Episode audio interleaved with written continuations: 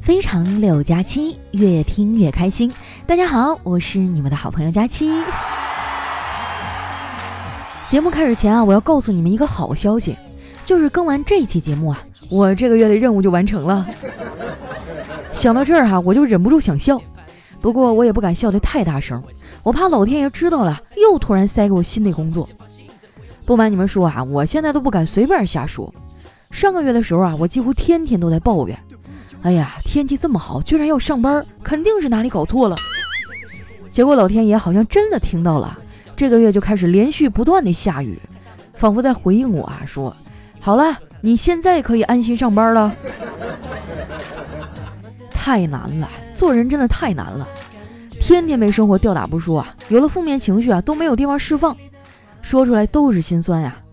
我现在有啥委屈啊，都是自己憋着，实在憋不住了才会向朋友们吐槽一下。不过好在我的朋友们都很闲，有时间听我啰嗦。每次我跟丸子他们抱怨生活的烦恼或者不幸的时候，他们都会语重心长地对我说：“哈哈哈哈哈哈！”所以哈，啥有情不有情的没啥用，精心的维护半天，需要他的时候呢，他还嘲笑你。都不如玩一把游戏来的爽。说到游戏，不是我吹哈，我在这方面很有天赋，我有别人没有的特殊能力，就是我能让我的队友们哈情绪产生巨大的波动，无论他们玩之前心情多好，只要跟我组完队啊，都能郁闷半天。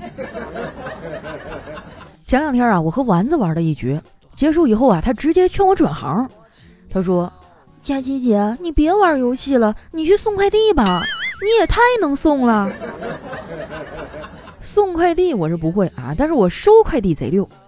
我们楼下那快递点老板哈形容我说我在这方面呢有刘邦、项羽一样的才能啊，具体体现在力拔山兮气盖世，徒手也能撕快递，大风起兮云飞扬，大劲儿也能自己扛。这个评价可以说是很客观了，不过我能做到这些啊也是有条件的。前提呢是我得吃饱了，吃不饱啊，我连根头发丝儿我都拿不起来。说到这个啊，最近不是夏天了吗？我朋友圈里很多小姐妹啊，又开始嚷嚷着要节食减肥了，还说夏天啊是一年四季当中最适合减肥的季节。我就纳闷了，夏天怎么就适合减肥了？白天要喝冰可乐、冰奶茶啊，热了要吃草莓圣代和雪糕，下班回家呢再啃半个西瓜，晚上呢跑到街边撸点串儿哈，喝两瓶啤酒。夏天就这么几天，你说现在不吃啥时候吃啊？你告诉我怎么减？别的还好说哈，夏天的冰镇西瓜你能扛得住不吃吗？不过说到吃西瓜哈，不知道你们有没有这样的经历？一个大西瓜哈，可能一二十斤。切成片吃呢，吃两三片就饱了，再吃就会觉得很勉强。但如果直接切成两半儿，然后再给你个勺子挖着吃，不管多重，哎，你都能吃完。这感觉哈，就像吃夜宵一样，只要食物跟夜宵两个字搭上哈，那就会变得特别好吃。不过这也分人，我妈就不这么觉得，她觉得吃夜宵不健康。要我说哈，这事儿能赖人家夜宵吗？我觉得这事儿主要赖吃夜宵的人。你说你熬夜的时候多熬一会儿啊，熬到早上再吃，这不就变成早餐了吗？吃早餐多健康呀，对不对？不过话又说回来哈，吃夜宵呢也是有讲究的，在家吃的话一定要有一个好的下饭电影。昨天我妈不在家啊，我就偷着叫了一份炸鸡，然后找了一部最近评分很高的电影来看。算起来啊，我已经半年多没有去过电影院了，还真有点怀念那种感觉。所以，为了在家里哈找到电影院的感觉，我就拉上了遮光帘，打开投影仪，连上了智能音箱，还准备了爆米花和可乐。但是这一顿操作以后啊，还是觉得好像少了点什么。后来一想哈，我明白了，可能是因为没有人踢我的座椅靠背吧。在家看电影哈，有在家看的好处啊，就是你可以肆意的评论，表达自己啊对电影里人物的喜爱啊，或者是不满。看到一半的时候啊，我哥就凑过来跟我一块看，看了一会儿哈，他突然就塞给我一把爆米花，然后说：“老妹儿啊，你知道爆米花的花语是什么吗？”我说：“不知道啊。”我哥说：“爆米花的花语啊，就是看电影的时候不要说话。”我说哥哈，你咋这么多事儿呢？啥你都管，我自己在这看好好的，你过来凑什么热闹啊？我哥说，我有什么办法呀？让你嫂子给我轰出来了，你当我愿意在你这儿待着呀？我当时就笑了，又被轰出来了。哎呀，结了婚的人是真不容易啊！我哥说，那倒也不是，人这辈子还是应该结一次婚的，不然啊，根本不知道一个人的日子啊过得有多爽。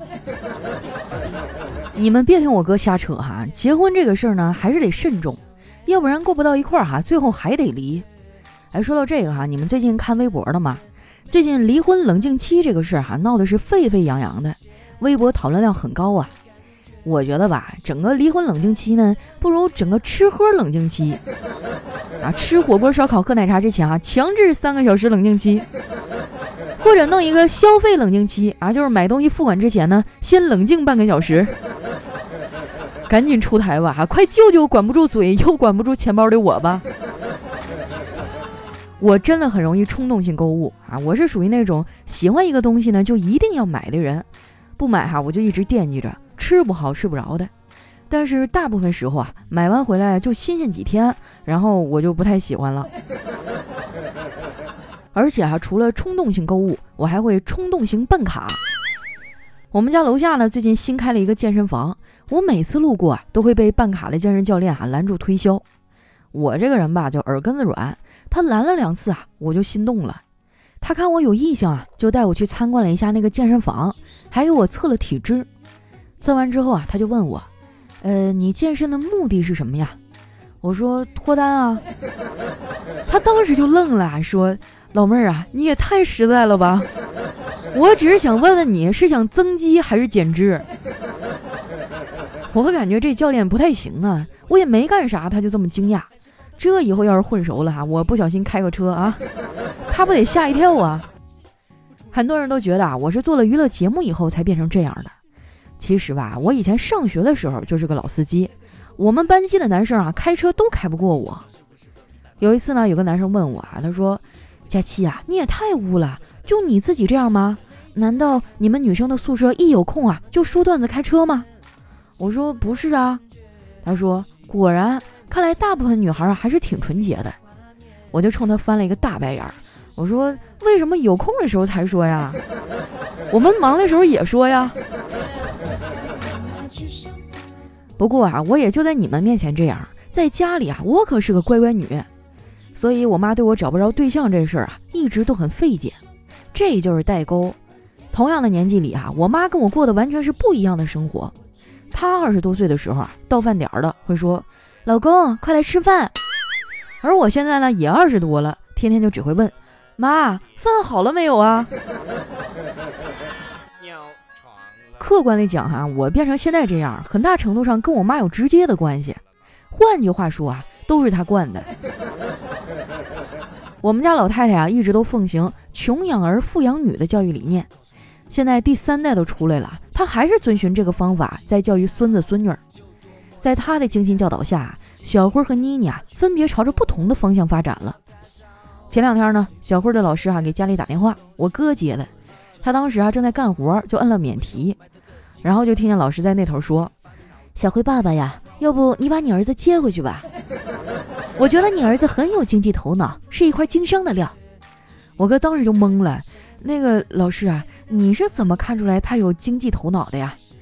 老师说：“我昨天布置的作业他没有交，我问他为什么不交，他说没有作业本儿。”我就问他之前的作业本哪儿去了，结果他说啊卖给同学了。你看看把孩子逼成啥样了？这刚多大啊，就开始自力更生了。跟小慧相比啊，妮妮过得就舒服多了。昨天放学回家啊，他就特别高兴的跑过来跟我说：“姑姑姑姑，明天我们幼儿园要一块儿出去郊游，我们班组织烧烤，老师说每个人都要带一样东西去。”我摸摸他的小脑瓜儿，说：“那你想带什么呀？鸡翅、牛肉还是香肠？”妮妮啊就眨了眨自己的大眼睛，奶声奶气地说：“带那些多累啊！我带餐巾纸去擦擦嘴就够了。”哎呀，真的是充满了童趣呀！说实在的啊，我现在好羡慕他们，自由自在、无忧无虑的。我觉得我小时候做过最蠢的一件事啊，就只是希望自己赶快长大，变成一个大人。你说那么着急想要变成大人干啥呢？大人的生活多累呀，天天要工作上班啊，还要面对各式各样的困难。我们女孩子就更惨了，还得想办法保持美丽。我粗略的算过哈，我每年花在美上的钱就要占我收入的一半还多。而且化妆品这东西啊，真的是一分钱一分货。比如贵的这个增白面霜啊，就是比便宜的好。以前我用的是几十块钱一瓶的面霜，脸一点都没有变白。前几天啊，我就咬了咬牙，买了一瓶一千多块的，结果没用几次哈，我就心疼的脸色煞白了。这还是我用了小黑的省钱小助手之后的价格呢，要不更贵。其实啊，每次我买完贵的东西啊，心里都会有那么一丝丝的负罪感。但是自从我加了小黑的省钱小助手以后，这种负罪感就消失了。原因很简单啊，无论我买的东西有多贵，只要我从中拿到了优惠，那就是赚到了。啊，我甚至还会隐隐的觉得自己是一个很会过日子的女孩。你们要是也有网购剁手的习惯啊，那我推荐你去加一下这个微信号幺七七幺七九零二零九零，微信名字呢叫勤俭败家的田喵喵。你在网购的时候选好商品哈，先不要下单，把商品链接呢发给这个人，他会给你一个省钱码，你复制这个码再去下单，就可以获得优惠和返利了。像淘宝、京东、拼多多哈这些电商平台都可以使用。最后啊，我再重复一遍，小黑的返利小助手微信号呢是幺七七幺七九零二零九零，马上就要六幺八了哈，没加的抓紧时间去加一下啊怎么能。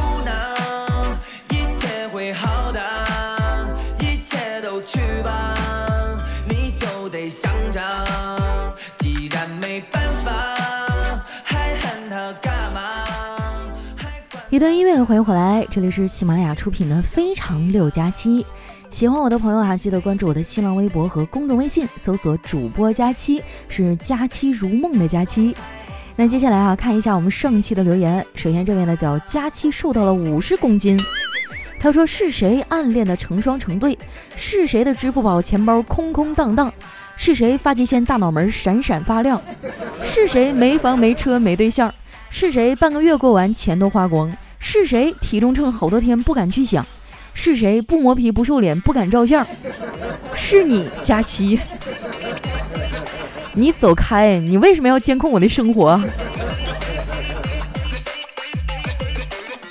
下面呢叫香甜可口莫古，他说今天坐公交车哈，旁边一哥们呢有一只脚打着石膏，过了一站路哈，上来四五个老爷爷，我正准备让座呢。没想到哈，打石膏这哥们儿猛地站起来说：“大爷，您坐，别打我就行。”哎，我这腿哈瞬间就感到颤抖了。那这小伙子有故事啊。下面呢叫你们闹吧，我有药。他说：“当上帝哈把智慧洒向人间，机智的孩子都撑了伞，而我呢，就是那个帮你们打伞的好孩子，不用谢哈，应该的。”不是哈，这个智慧洒向人间，完了你撑了伞，那不就没接着吗？就没有智慧了呀，是不是？这个逻辑我想不通啊。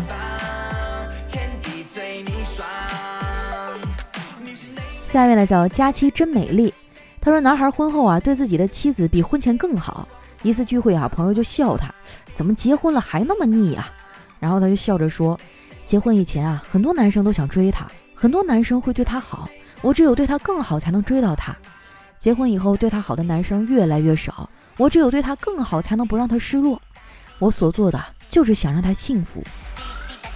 说完哈，在场的朋友们都沉默了。哇，听得我都感动了。但是这样的美好应该只存在于故事当中吧。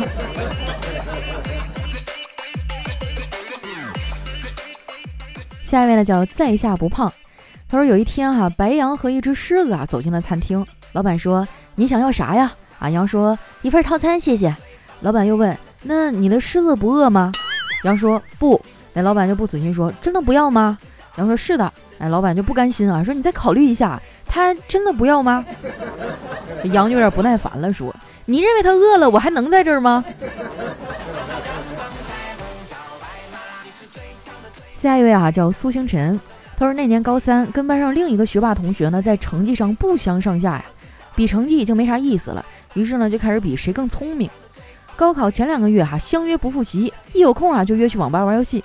直到高考前几天啊，那同学请我喝酒，半醉的时候呢对我说：“哎呀，我不想害你了，其实我已经保送浙大了，你赶紧复习吧。”啊，当时我就怪不好意思的，掏出了北大的录取通知书。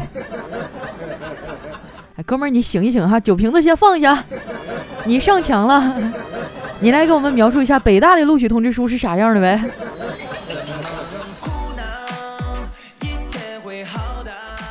下一位呢叫听友二三零九九八九四零，他说我和他啊相处了三年，他一直不准我吸烟，可是时光飞逝，我和他还是分开了。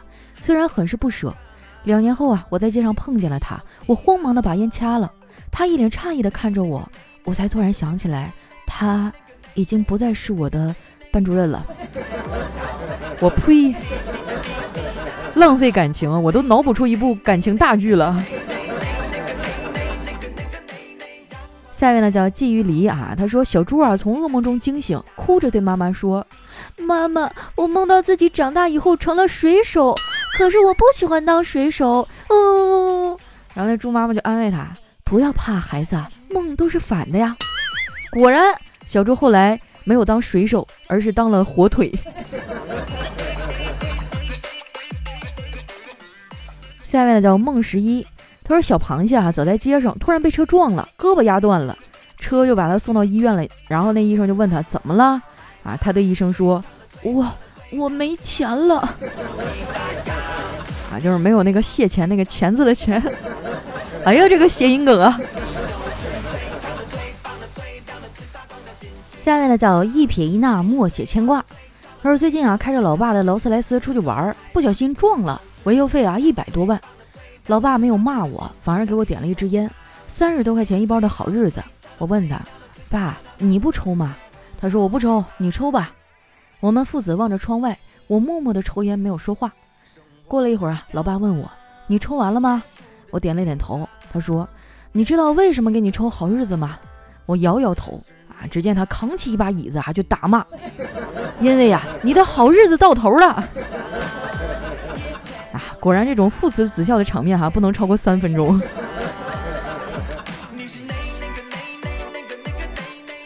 下一位呢，叫特爱佳期。他说嗓子不舒服啊，去楼下诊所拿点药。进门呢，就看见我家楼上那小鬼自己啊在那打吊瓶。我就问他：“你奶奶呢？”哎，小鬼啊就很牛气的说：“这点小事儿还需要女人插手吗？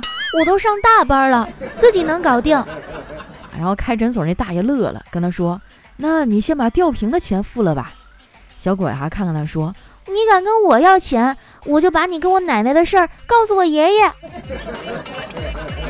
我去！哎呀，这个剧情我觉得咱们可以下期节目里展开一下哈。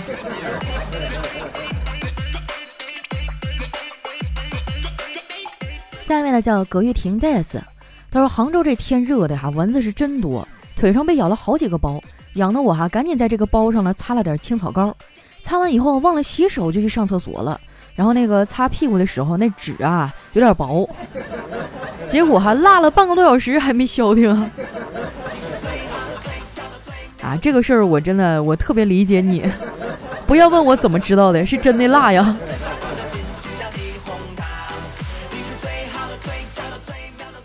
下面呢叫佳琪和小黑的肥肉，他说刚才室友犯抽哈给我们洗水果，乐呵呵的端了一盆水果，一群人哈一拥而上，瞬间抢光，我没动，不是我学恐龙啊。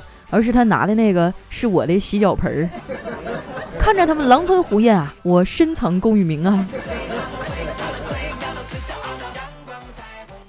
下面呢叫咱们家的老顾客，他说佳期啊，我跟你说，千万别谈恋爱。就拿我来举例吧，我对象和我盖一个被子，开着空调，他一抱我我就出汗，然后我就贪凉啊，伸出去半个身子，再然后呢，他就在梦里哈把被子给卷走了。等我醒来，一定是被冻醒的，第二天准感冒。这还不是最气的啊！最气的是他抢走被子呢，也不盖，他就抱着，一宿过了他也不感冒。你说哈，都是男的，这差距怎么就这么大呢？不是你等我捋一捋哈，就前面我都能看得懂，这最后一句是啥意思呀？哎呀，现在这社会啊，找对象已经够难了，没想到男孩子还跟我们抢男孩子。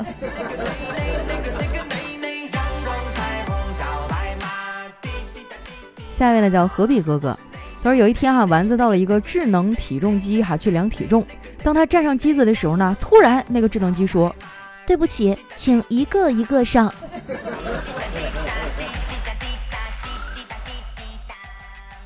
下一位呢叫薇娜八 K 哈，他说一个男子啊和朋友到湖里划船，结果哈船翻了，他直落湖底，朋友赶紧去把他救起来呀，然后就问他：“哎，你不是会游泳吗？”这男子说：“是啊。”可是那石头上写的这里禁止游泳啊！我的天，这智商是怎么活到这么大的呀？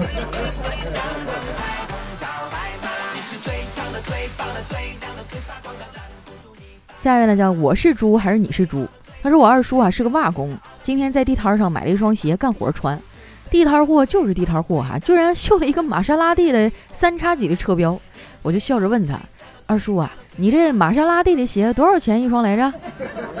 二叔面不改色，哈，淡然一笑，牛逼哄哄的说：“要啥钱呢？我买车人家送的。”哎，我就发现哈，现在就是外面一些小摊上的东西，它是真敢印呐，上面啥标都有。我上次还买了一个钥匙扣，上面印的是奥迪，我都没敢买玛莎拉蒂，我合计低调点吧。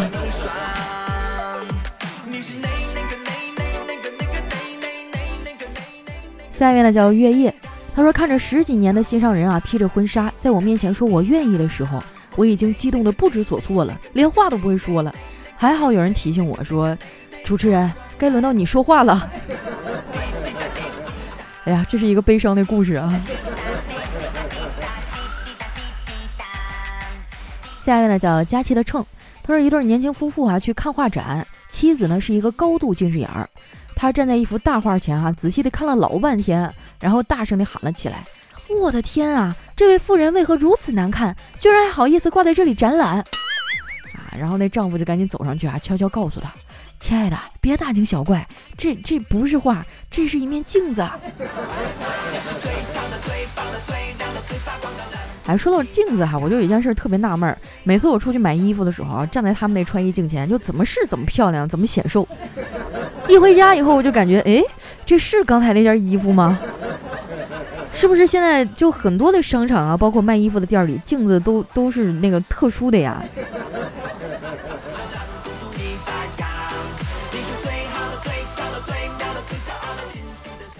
下面呢，叫听友二三七四四幺八八幺。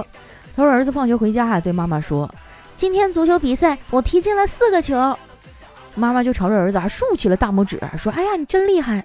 然后顿了顿，又问：“进了四个球，怎么还这么不高兴呢？”儿子还撇嘴说：“我们队没有赢，结果打成了平局。”妈妈说：“为什么呀？是你们的这个后援出现什么问题了吗？”然后儿子还吞吞吐吐说：“也不是，比分是二比二。”啊，就是这个准头还行啊，就是方向错了是吗？下一位呢叫起啥名字呢？他说：“嘉欣，你知道吗？前几天我和儿子哈一块儿听你节目，我儿子突然说，妈妈，我好喜欢这个女主播，我长大了要娶她。然后我反手啪一个大嘴巴子，我说瞎说什么呢？这是你未来的妈妈。哇，你这个嫂子知道啊？”心里有点忐忑呀。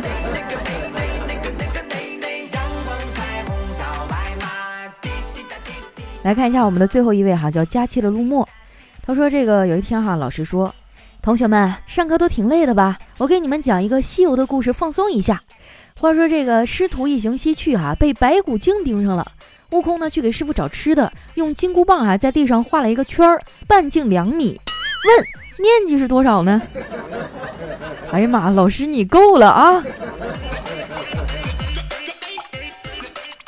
好了，那今天留言就先分享到这儿哈。喜欢我的朋友呢，记得关注我的新浪微博和公众微信，搜索主播佳期，是佳期如梦的佳期。那马上就要六一儿童节了，虽然我们都已经长大了，但还是希望你们都能够保持童心啊，遇到一个疼你爱你，把你宠成小朋友一样的人。那今天我们节目就先到这儿啦。下期再见。